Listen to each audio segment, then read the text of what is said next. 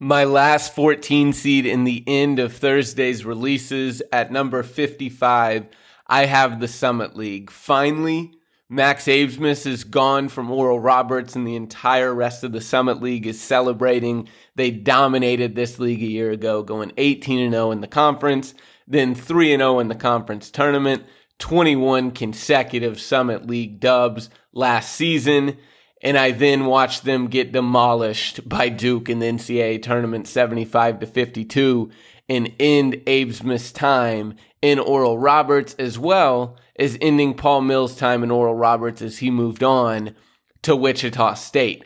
Because of Abmas' departure and others, I'll get into ORU in a second, but I have South Dakota State once again, all is right in the world, taking over this Summit League as they so commonly do up in the top two of this conference, it seems, year after year.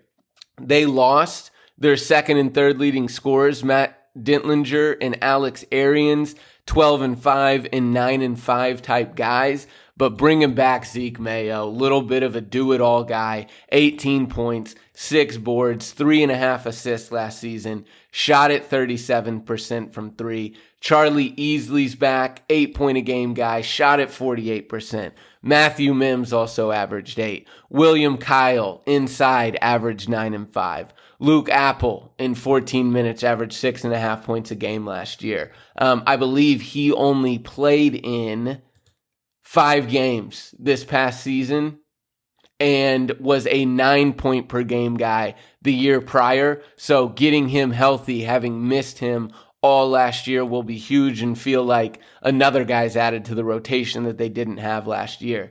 They bring in a transfer out of Wyoming that saw the floor uh, limited action, 11 minutes a game last year in the Mountain West, but he's a seven footer that should help out South Dakota State on the interior. But bringing back Mayo, getting Appel healthy to go along with those eight, nine point per game guys, I look for South Dakota State to win this Summit League conference.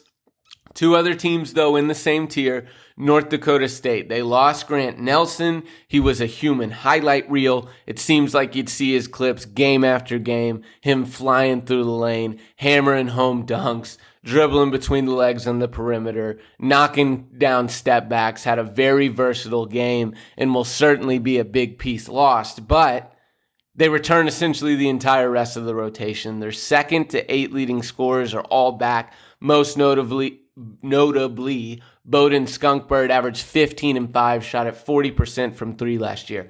I watched this North Dakota State team at ORU just continue to fight. Got down 19 in the first half, came back, then got down 16 at the under seven mark, and they'd cut it to four with just a couple minutes to go in that game, ended up losing by eight. Andrew Morgan also back over 10 points a game, over five rebounds last year, and three seven point per game guys are back. There are no transfers for this North Dakota State team. It's just freshmen in, but they were able to finish third in this league last year.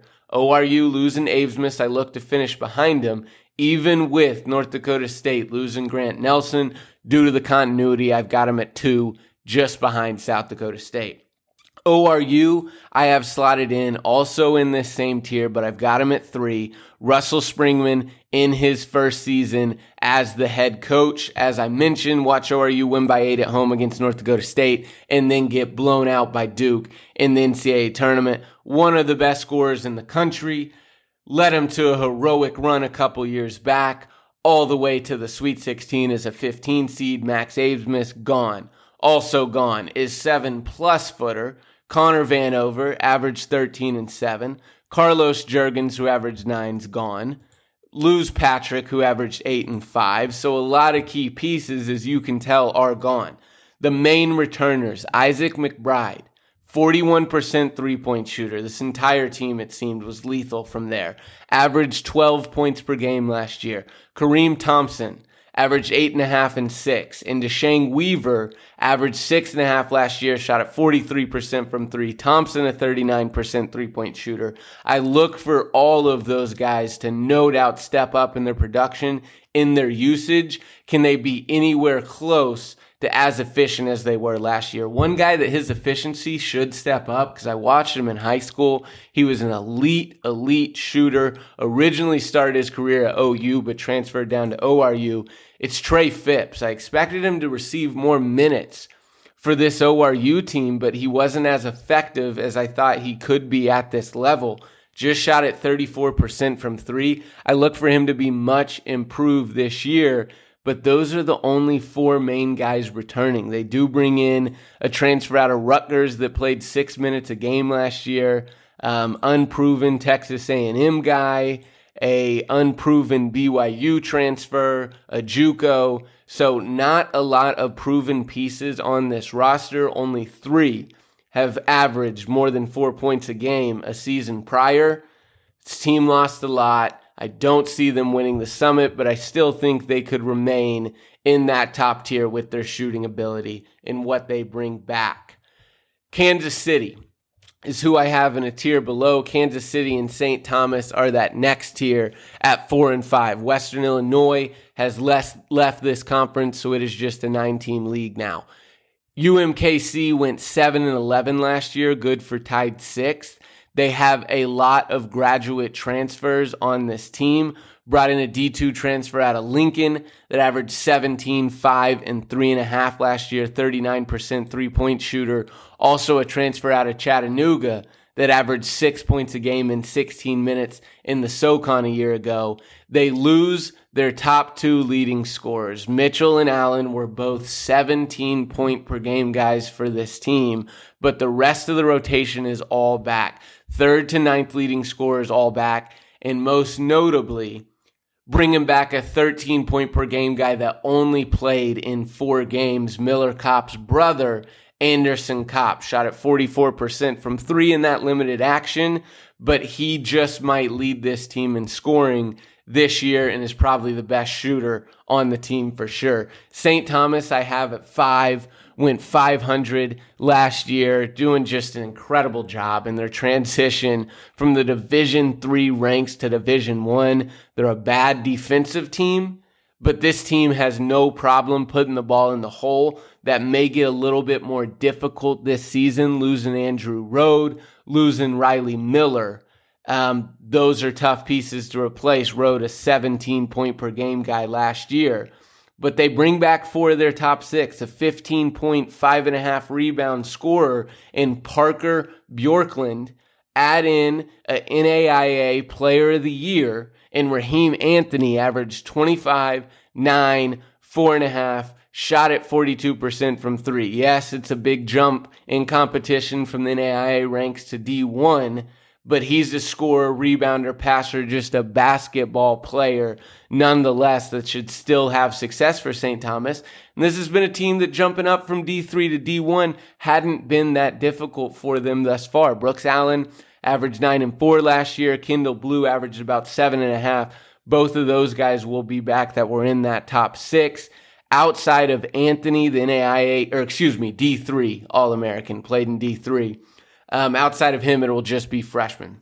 North Dakota is who I have at six, finished six and 12, tied eight last year, but four of their top five leading scorers are back. BJ Omot averaged 12, and inside, I don't even know how to pronounce. I'm going to try. Sart Sadais. No, I mean, that was just butchered. Averaged 11 points, five and a half boards. They do bring in an Iowa State transfer that had a tough time seeing the floor there and a James Madison transfer, but the JMU transfer probably will need a waiver. That would be a game changer for this team to try to get into the middle of the pack in this Summit League. At number seven, sorry, North Dakota, I have a tier below St. Thomas. Six through nine is all in the same tier to me. Number seven, I've got Nebraska Omaha. Went four and 14 last year. Good for last in the summit, didn't have a double digit winning season, but they bring back their four leading scorers. So you hope with that continuity that perhaps they can be better this season, bringing back four guys that averaged eight or more points. Three of those guys were double figure scorers. Frankie Fidler averaged 15 and 6 for this team. They were a very bad basketball team last year, but they're getting to run it back at least with their main contributors to where you should see improvements. Denver, I have at eighth, went six and 12, tied eighth after a very good non conference. They lose th- three of their top five leading scorers, actually five of their top seven, including three double figure guys. But their leader is back in Tommy Bruner, 16 points, four assists a game last year. Tainamo averaged 11 and six and a half, shot 42% from three from Denver. Those will be their two leaders, but there is so much unproven on the roster outside of that. In fact, only one other guy played more than 12 minutes a game last year, and it was at UTSA. Was a seven point per game guy, should help him. Nice transfer in the transfer market. Brought in a Utah guy that played five minutes a game as well brought in a Grand Canyon transfer, made the NCAA tournament, played about eight minutes a game, but all of those guys are going to obviously have to step up in this in their production. I've got Denver at eight, dead last. I have South Dakota at ninth, or yes, ninth in this league. Got a little confused, thought it was a 10 team league, but again, Western Illinois gone. South Dakota had a very disappointing year last year. I thought they were going to be much better than what they were and now they're losing six of their seven leading scorers. So I don't have high hopes for the Coyotes in this season. Most impactful transfer might be Caleb Stewart, averaged five points a game last year at Louisiana Tech. But man, they are not bringing back much that you can be really excited about. I mean, only one guy averaged more points than Caleb Stewart's five points a game last year in D1, and that's Paul Bruns, the only main returner from the rotation who scored nine and four for this team a year ago. Significant drop off for South Dakota. I look for them to be in the bottom four alongside North Dakota, Omaha, and Denver. But up at the top, I have South Dakota State once again returning to where they belong up at the top of the summit. It was a good run, ORU, but I have North Dakota State at two and my home state, Oral Roberts Golden Eagles, at three in Russ Springmann's first year.